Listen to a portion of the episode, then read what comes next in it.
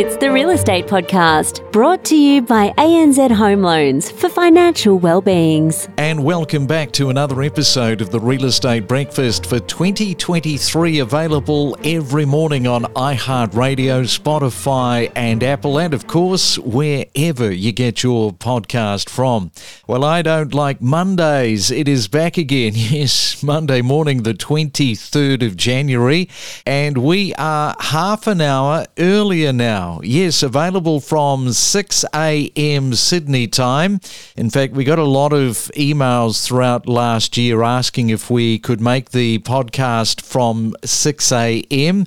You asked for it, so I guess here we are. Just don't, don't be asking it for any earlier than 6 a.m. So, coming up this morning, we are taking you to New Zealand. Of course, major news last week that the Prime Minister there, Jacinda Ardern, called it quits on politics, and Chris Hipkins is the new Prime Minister. We're going to be in just a moment talking to a leading New Zealand economist about the state of the New Zealand market, including the upcoming interest rates. The housing market is going backwards, and the cash rate has gone literally through the roof. It is now at a level not seen since 2009 with the GFC, and the building sector also faces some challenges. So that is coming up in just a moment. Well, another day, which means we're getting closer to the end of January. And if you're celebrating your birthday today for the 23rd, happy birthday to you. You are in great company because also celebrating is Sully Sullenberger. You might remember him. Sully successfully ditched the US Airways flight in the Hudson River in Manhattan after the aircraft was struck by geese on takeoff. Boy, you know, that happened way back in 2009, but he's celebrating his birthday today. He's turning 71, so happy birthday to you and to Sully. Informing you every morning with the latest real estate property news, seven days a week, only on the Real Estate Breakfast. It's the main centre forecast. All right, let's check on your weather on a Monday morning. First, we go to Sydney, expecting a cloudy day with one or two showers, a high of 27. In Melbourne, a little bit of cloud around. It should be a mainly dry day with 26 as your expected high. In Brisbane, also cloudy conditions with sunshine and your top of 29. And in Perth, the sunshine continues. It's another fine one and expecting your top of 32 degrees. We talk with leading property commentators with analysis, predictions, forecasts, and what's trending every morning from 6:30. Well, right now it is time to skip across the Tasman to find out what is happening in the economy in New Zealand and the housing market with Christina Leung. She is the principal economist with the New Zealand Institute of Economic Research And good morning, Christina. Welcome to the Real Estate Breakfast. Kia ora. Thanks for having me on your show. I thought that it was time sort of to take a temperature check on New Zealand, especially given that we are able to look into the future with what is happening to the New Zealand economy and the real estate sector there. A lot, of course, is made of this, and I wonder if there's ever going to be a time when Australia actually catches up to New Zealand. So I know that um, New Zealand has often been described as the canary in the coal mine as an indication of what will happen in Australia, but I do see it as quite different. Now, one of the key differences between New Zealand and Australia is the amount of mortgages that are on fixed term interest rates. If we compare, as I understand it, in Australia, it's running at around 65% of the mortgage book is on floating rates, now versus only 10% of mortgages in New Zealand are on floating rates. So what that means is that any transmission of monetary policy onto the broader economy is just that much more s- slower and more lagged here in New Zealand. What we've seen in Australia is already some slowing in the broader economic activity versus New Zealand, where things are still holding up relatively well over a year on from when the Reserve Bank here in New Zealand first started increasing its OCR. What do you think is likely to happen with those fixed termers? Because over the next three to six months, uh, they're going to be coming off and waking up in a different reality. Mm, so if we look at the New Zealand mortgage book, almost half of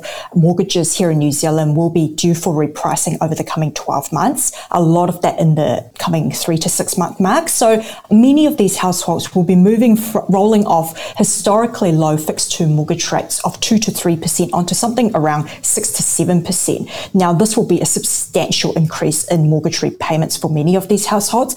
So we're likely to see a reining in of discretionary spending, and that will be driving uh, a further slowing in retail spending, and we expect that to transmit through to broader economic activity. Actually, just on that note of spending, I see that there was a number that was out in December. I think it's just been released recently, and it showed that year on year the spend was down. Was that right? Yeah, so we are already seeing some signs of slowing in retail spending. It does suggest that households are starting to become more cautious. In our own NZIER, quarterly survey of business opinion, where we survey a wide range of sectors, firstly, how they're feeling about general economic conditions and also what they're seeing in regards to activity in their own business, we're seeing that uh, the building and retail sector are the two most downbeat of the sectors surveyed, particularly for the retail sector. They're already seeing signs of a slowing in demand and expectations that there'll be a further deterioration in demand ahead. And that's weighing on confidence in the retail sector. Yeah, okay. So let's have a look at that housing market, which is going backwards a little bit at the moment. The median house values fell 0.6% in December compared with the previous month and were down 12.1% on December of last year. That's according to the Real Estate Institute of New Zealand. What's going to happen maybe for the first six months of this year for 2023? So if we look at the REINZ housing market data, there has been a further uh, weakening in the New Zealand housing market. But that said, if we look at the house price index that's released by REINZ, which takes into account the composition of house sales, actually on nationwide level, house prices are almost 20% above pre-COVID levels, which we deemed back in March 2020. So what that shows is that yes, we are seeing declines in house prices, but given the surge that we've had over the past three years in house prices. What we're seeing more recently is a mere correction of partial correction of that. We are expecting with that continued rise in interest rates, a further slowing in housing New Zealand housing market. So we would expect further house price declines from here. Back in November of last year, Reuters were reporting that the Reserve Bank of New Zealand's ninth uh, straight hike means that the cash rate had risen 400 basis points since October of 2021. It's the most aggressive policy tightening since 1999 when the cash rate was introduced. It's now at a level not seen since January of 2009 with the GFC. And the governor there, Adrian Orr, what do you think is likely to happen with the, the rate rises uh, again? Do you think uh, next month another rate rise coming? So, at the November monetary policy statement, in addition to the 75 basis point increase in the OCR, the st- tone of the statement itself was also much more hawkish than many had expected, and certainly a more hawkish tone from the previous releases. And the indication from the Reserve Bank was that um, it would look to do another 75 basis point in the February meeting, and for the OCR to peak at 5.5%. Now, a large part of that is in response to the surge surge in inflation that we've seen. Certainly, with annual CPI inflation still above 7%, so well above the Reserve Bank's 1 to 3% target band, there is more work to be done in increasing interest rates. The fact that with economic conditions still reasonably robust for now, that was further supported the case for Reserve Bank to continue to increase interest rates. However, more recently, we have seen some, since the November monetary policy statement, we have seen some signs of slowing in economic activity, we are starting to see the impact of those interest rate increases transmit through to the broader economic activity.